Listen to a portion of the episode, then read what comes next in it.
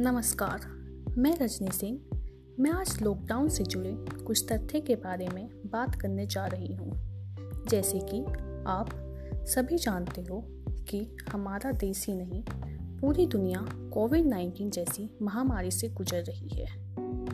भारत, वक्त 24 मार्च 2020 को हमारा पहला लॉकडाउन लगा, जो ज़रूरी भी था, क्योंकि अगर लॉकडाउन में थोड़ी भी देरी होती तो न जाने कितने घर अंधकार में छा जाते।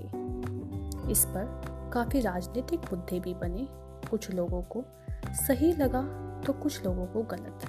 किसी ने कहा कि तैयारी के बाद होना चाहिए था। पर क्या यह कोई ऐसी चीज़ है जिसके लिए हम तैयारी की ज़रूरत पड़ती?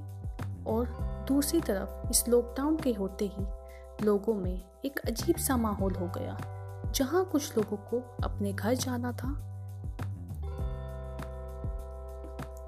जो कि पैदल ही अपने घर को चल दिए। भूखे प्यासे तो कुछ लोगों में घर का सामान जुटाने की भीड़। ना चाहते हुए भी सब तरफ़ भीड़ ही भीड़ थी, क्योंकि हर कोई इस बात से बेचैन था, आखिर अब आगे क्या होने वाला है।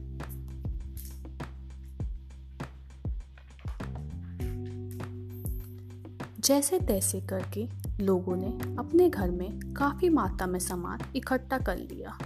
पर उनका क्या जिन्हें अपने घर जाना है। हमारे साथ जुड़े रहिए और कुछ और बातें एपिसोड टू में। धन्यवाद।